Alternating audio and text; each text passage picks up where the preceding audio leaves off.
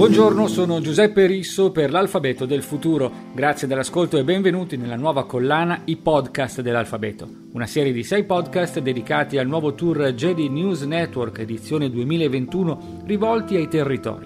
Un progetto arrivato quest'anno alla terza edizione, nato per farci conoscere la capacità del nostro paese di fare innovazione. Il tour, organizzato dai quotidiani del gruppo JD News Network in collaborazione con Intesa San Paolo, ci porta a Udine, nell'aula Magna Colbe, per parlare di come governare l'evoluzione digitale. In questi ultimi anni tutti noi siamo stati coinvolti in quella che è indicata come la nuova rivoluzione digitale. La pandemia ha ulteriormente accelerato questo processo con abitudini che sono migrate da una dimensione fisica a una dimensione completamente digitale. Questo ci ha resi tutti più consapevoli della necessità di dover essere preparati di fronte ai nuovi linguaggi dell'evoluzione digitale. La cultura digitale ci impone di parlare di università e dell'opportunità che oggi hanno i giovani verso queste conoscenze. Roberto Pinton, magnifico rettore dell'Università degli Studi di Udine, ci illustri come la sua università si rivolga ai giovani dal punto di vista informatico. Ecco, a me piace ricordare, giusto per chi non lo sa, eh, che l'Università di Udine è un'università giovane, giovanissima direi se considerando lo standard nazionale, insomma io mi sono laureato in un'università eh, e ho dottorato in un'università che l'anno prossimo farà 800 anni.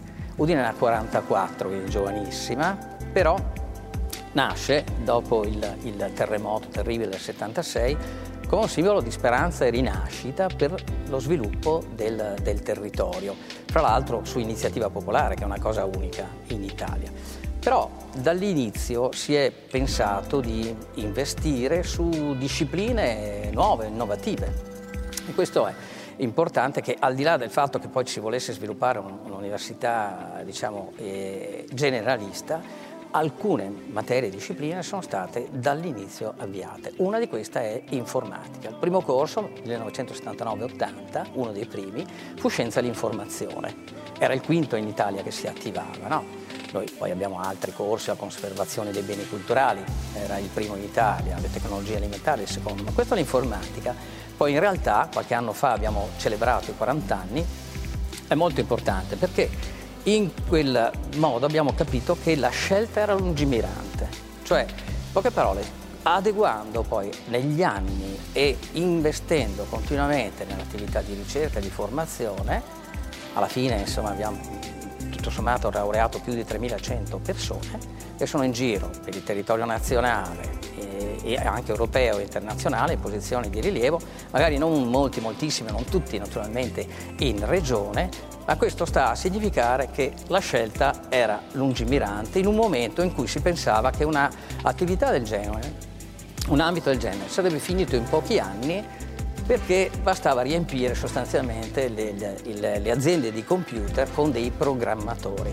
Oggi si parla di Internet of Things, Big Data, Machine Learning, intelligenza artificiale e Cyber Security.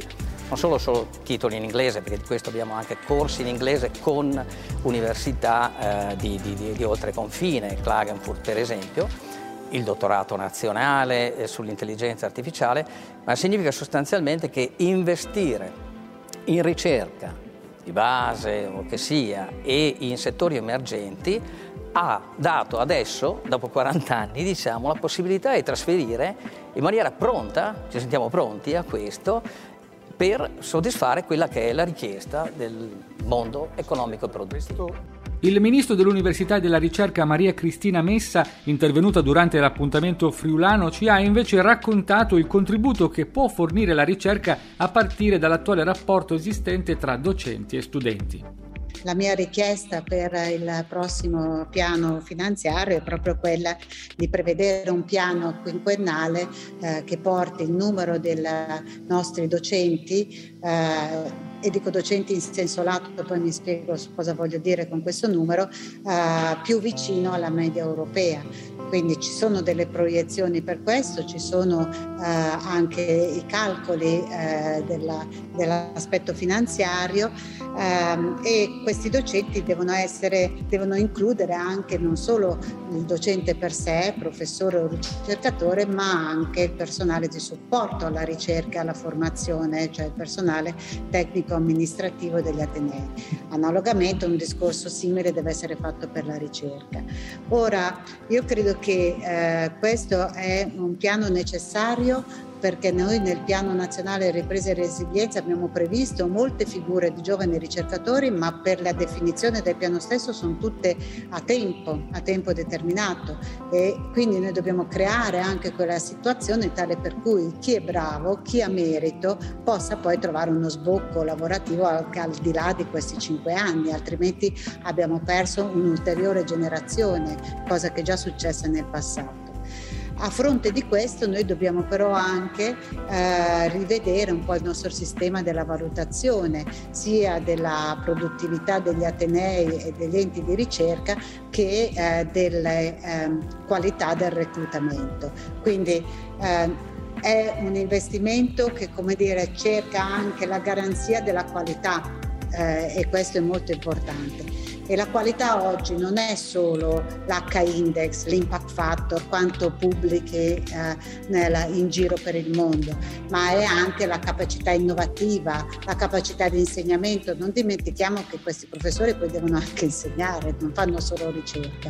Quindi è un insieme di fattori eh, che eh, deve essere un po' rivisto, ehm, avendo noi fatto un grosso lavoro quando nessuno lo faceva, una pubblica amministrazione che si è fatta valutare nel bene e nel male, ma come tutte eh, le procedure messe in atto poi hanno bisogno di rinnovamento e di riadeguamento ai tempi. La digitalizzazione ha anche delle ripercussioni sulla vita delle aziende e del sistema produttivo della regione. Cerchiamo di capire come si può fare rete tra pubblico e privato per far crescere il paese. Vitedi, distretto tecnologie digitali, ha unito 2000 aziende regionali e ha puntato sulla digitalizzazione per aumentare crescita e competitività. Ce ne parla Francesco Contin, project manager di Tedi. Perché le aziende sentono il bisogno di unirsi e cosa vogliono fare in questo contesto regionale? E ci si è resi conto in un determinato territorio e soprattutto nella parte a nord di Udine che c'era una grande concentrazione di imprese del settore. Ed è, eh, ricollegandomi a quanto detto dal magnifico rettore poco fa, probabilmente è derivato anche dal fatto che eh, l'Università di Udine, nata qualche decennio prima, aveva cominciato e aveva deciso di puntare sull'informatica quale corso, corso, di laurea. E ci si è resi conto appunto di una grande concentrazione di imprese del settore, le norme dell'epoca decina d'anni fa permettevano di creare dei distretti e quindi eh, raggruppare queste aziende per permettere di fare eh, massa critica e, e, ipotizzare politiche di sviluppo che andassero in una certa direzione e da lì appunto è nato eh, Ditedi che sta appunto per distretto delle tecnologie digitali. Nel corso degli anni eh, le cose sono cambiate e la regione Friuli Giulia eh, che, eh, di cui, che, fa parte della nostra composizione sociale per cui non siamo esclusivamente privati ci ha dato il compito compito di gestire il cluster regionale del settore digitale e, cioè eh, tutto l'insieme di, di, enti pubblici e privati che eh, si occupano di digitale e di innovazione. Alessandra Benvenuti, responsabile INCL Digital Academy, Serve una società pubblica che riesca a stare dietro alle dinamiche del mercato e a digitalizzare tutto il patrimonio di servizi regionali? Io credo che il valore e l'unicum, come ha detto lei, stia proprio nel fatto che eh, nel momento in cui molti anni fa l'amministrazione regionale non solo eh, ha pensato a una società che la supportasse dal punto di vista informatico, ma ha eh, concepito un'idea di sistema informativo integrato regionale che potesse dare opportunità, infrastrutture, soluzioni e servizi all'intero territorio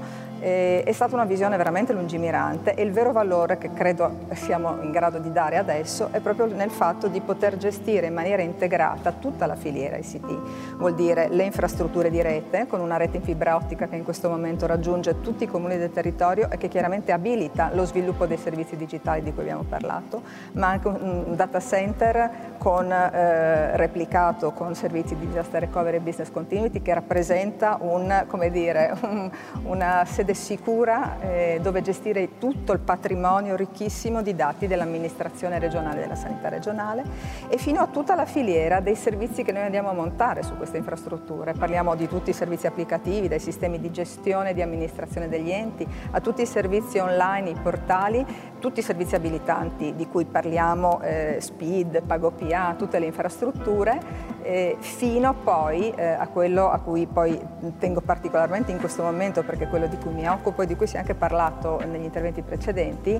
è tutto il processo di accompagnamento delle amministrazioni in questo percorso di transizione digitale. Eh, digitalizzare l'amministrazione pubblica, eh, lo sappiamo, ma eh, vale la pena ripetercelo continuamente, non è soltanto una questione di tecnologie, ma è una questione di rivisitazione dei processi in maniera appunto in ottica digitale, è una questione organizzativa ed è appunto una questione di risorse e di competenze. Eh, in questo senso è un accompagnamento che grazie a questo sistema, grazie a questo ruolo di aggregatore che Regione e Insiel possono offrire anche ai comuni più piccoli, riteniamo che sia un modello eh, molto inclusivo e molto democratico in cui anche il comune più piccolo, che non solo non ha le risorse umane, ma non ha nemmeno la visione e la comprensione e la consapevolezza di cosa vuol dire fare questo passaggio, può venire accompagnato mano nella mano da una struttura di questo tipo. Proseguiamo su questo concetto di fare sistema nei processi di digitalizzazione e vediamolo attraverso qualche esperienza concreta di aziende e mondo della ricerca. Fabiano Benedetti, presidente e amministratore delegato Beantech e membro del Consiglio generale di Confindustria della provincia di Udine. Avendo la delega sul digitale, le chiediamo quali siano le connessioni tra Confindustria locale e Confindustria nazionale per implementare il nostro processo di crescita. Diciamo che dal mio punto di vista questa è una regione che sta investendo molto in tecnologie digitali, quindi diciamo che la situazione è buona, si può fare molto meglio, dopo magari qualche suggerimento oppure qualche idea di come si può fare per migliorare. La situazione eh, in questa regione è che eh, qui essendo una eh, regione tipicamente manifatturiera, no? quindi un'azienda come la mia o chi si occupa di digitalizzazione che lavora in questa regione, che non è la, la Silicon Valley decisamente, ma piuttosto okay. la Manufacturing Valley, e quindi da questa parte dell'Italia qui si lavora, si produce ferro e legno e quindi eh, la digitalizzazione è al servizio di queste tipologie di aziende. A livello locale noi stiamo facendo molte iniziative, ad esempio c'è il Digital Innovation Hub che è un nodo di Confindustria Udine che è collegato a quello nazionale, che fa parte dei quattro nodi Digital Innovation Hub del Friuli Venezia Giulia e che sta spingendo molto per creare consapevolezza all'interno delle, delle, delle aziende. L'università può aiutare a creare una connessione tra questo bisogno di innovazione e cambiamento di cultura e attraverso quali processi e in che maniera l'Università di Udine aiuta in questo le aziende. Lo chiediamo a Gianluca Foresti, direttore del Dipartimento di Scienze Matematiche, Informatiche e Fisiche dell'Università degli Studi di Udine. Tanto per noi è un dovere farlo, come ha detto appunto anche il nostro magnifico rettore. All'interno di questo progetto che è partito quattro anni fa e che abbiamo inaugurato proprio la settimana scorsa con i primi laboratori, abbiamo cercato di portare le aziende, forse uno dei primi atenei in Italia, dentro l'università. Quindi nei nostri laboratori condividere le esperienze che eh, le aziende possono portare insieme ai nostri docenti e soprattutto insieme ai nostri studenti. La sfida vuole essere quella di essere in grado di dare delle risposte concrete a quelle che sono le sfide delle, delle aziende. Il primo tema che noi abbiamo cercato di, di affrontare con, con, con impegno e con sforzo è quello delle nuove tecniche di intelligenza artificiale, di cui tutti parlano, se ne parla ormai da, da diversi anni come eh, qualcosa che porta a soluzioni concrete e reali, però bisogna metterla a terra, come diceva Fabiano Benedetti prima. Quali sono i problemi che noi vogliamo provare a risolvere? Certamente non quelli delle grandi aziende che hanno le capacità al loro interno okay. di farlo, che hanno i loro centri di ricerca. Pensiamo soprattutto alle medie e piccole aziende.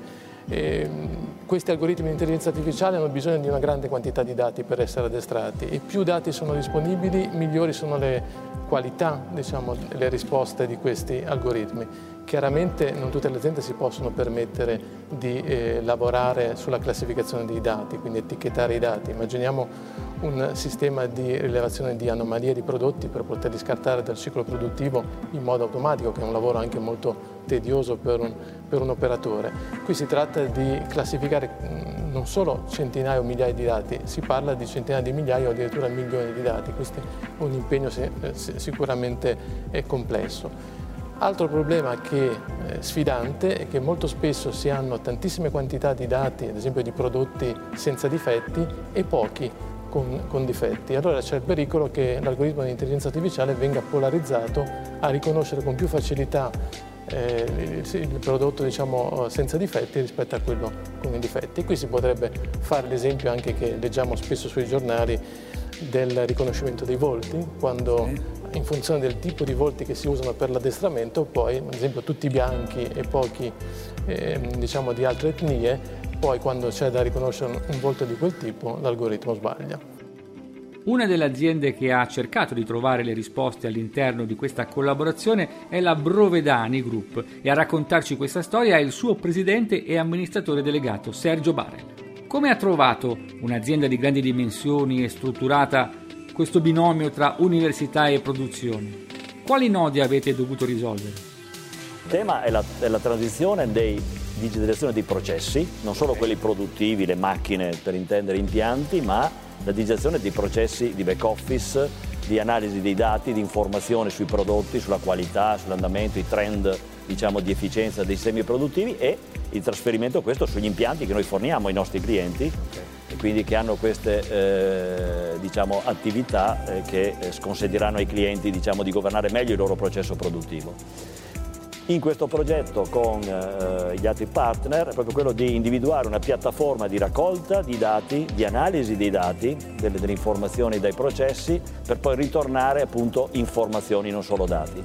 E questo eh, quindi una piattaforma comune che significa acquisire competenze sui processi, significa governarli meglio, significa produrre meglio di conseguenza, ma significa soprattutto trasformare la cultura aziendale, la cultura delle persone, il modo di lavorare delle persone, se non addirittura il modello di business. Il gruppo Intesa accompagna da sempre le aziende in questo processo di innovazione. Ne parliamo con Francesca Nieddu, direttore regionale Veneto Est e Friuli Venezia Giulia di Intesa San Paolo. Le aziende più grandi sono quelle che oggi sono più avanti, eh, anche non solo, anche in un panorama internazionale, come, come dicevo. Quando guardiamo le PMI sono decisamente più indietro. Diciamo che noi, è vero, si tratta di andare a finanziare gli investimenti che occorrono, lo facciamo e anche con delle misure fatte un po' su misura per favorire e accompagnare questo tipo di decisioni, però crediamo che tanto venga dall'esempio dall'esempio e da un accompagnamento che proprio è operativo, perché in realtà il digitale ha una caratteristica particolare che finché non ci si entra dentro non la si comprende fino in fondo. Il digitale è inclusivo, il digitale richiede di accompagnare del nuovo capitale umano, che oggi è la vera risorsa mancante su tutto il territorio nazionale e anche qua, a un capitale umano che è già presente in azienda ed è collaborando insieme che poi nasce quello eh, che, ancora, che ancora manca.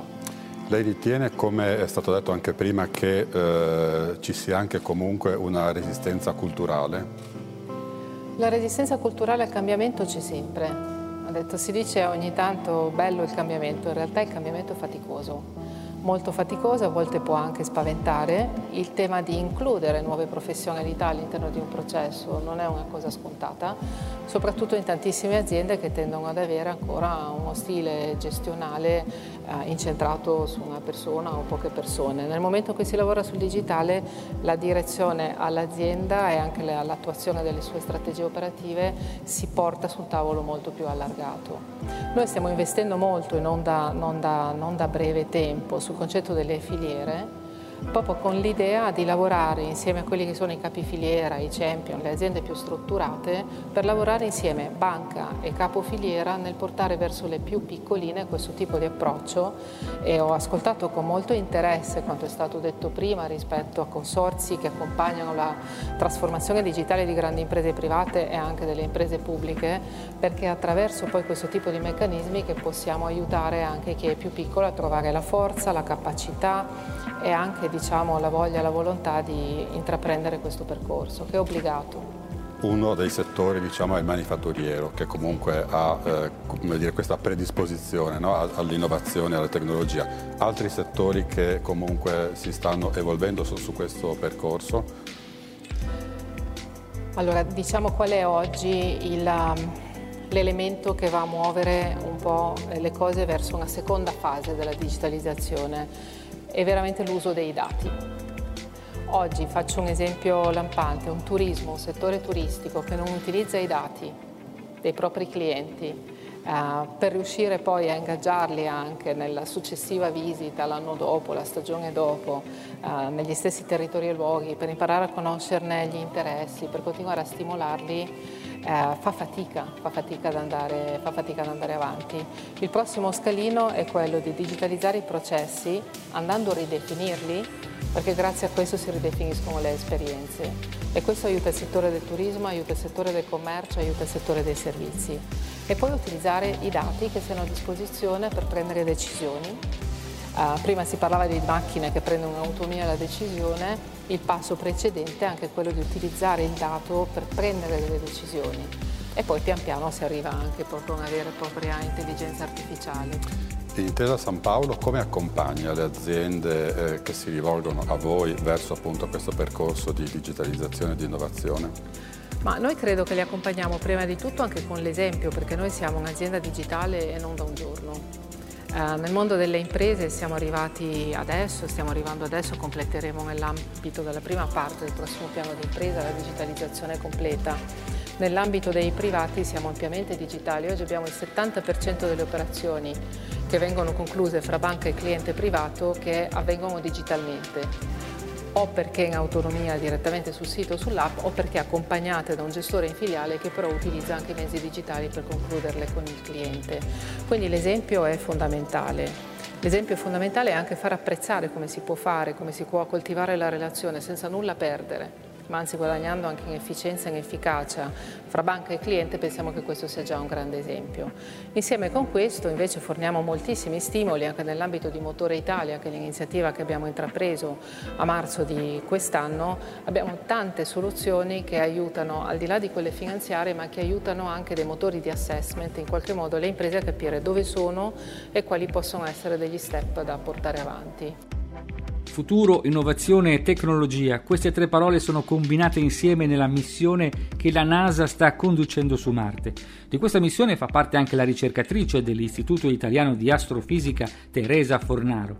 Qual è lo scopo di Mars 2020? Questa missione della NASA ha lo scopo di eh, inviare appunto il rover Perseverance, attualmente operativo sulla superficie di Marte, ad ispezionare il cratere Gesero, che è il sito di un antico lago, un luogo che nel passato di Marte potenzialmente era abitabile, cioè possedeva eh, delle condizioni favorevoli a supportare la vita, vita almeno di, di forma microbica, quindi stiamo parlando di, di organismi unicellulari.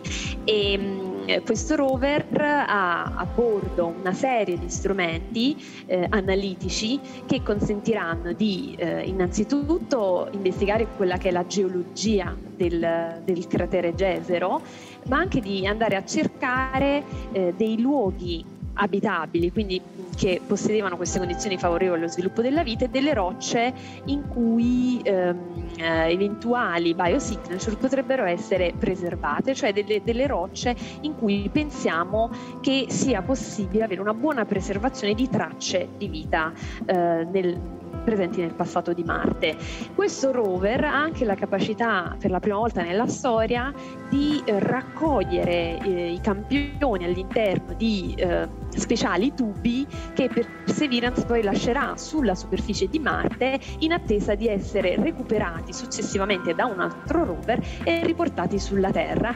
Sarà possibile portare l'uomo su Marte? Dunque, la NASA eh, con la missione Perseverance, tra l'altro, eh, prepara per l'esplorazione umana di Marte perché eh, Perseverance ha, eh, effettuerà ancora delle dimostrazioni tecnologiche e acquisirà delle conoscenze strategiche per preparare l'esplorazione umana. Stiamo parlando di uno strumento che si trova a bordo del rover che eh, ha dimostrato già nei mesi scorsi di produrre ossigeno eh, che servirà poi per respirare gli astronauti, dalla decomposizione dell'anidride carbonica che si trova nell'atmosfera.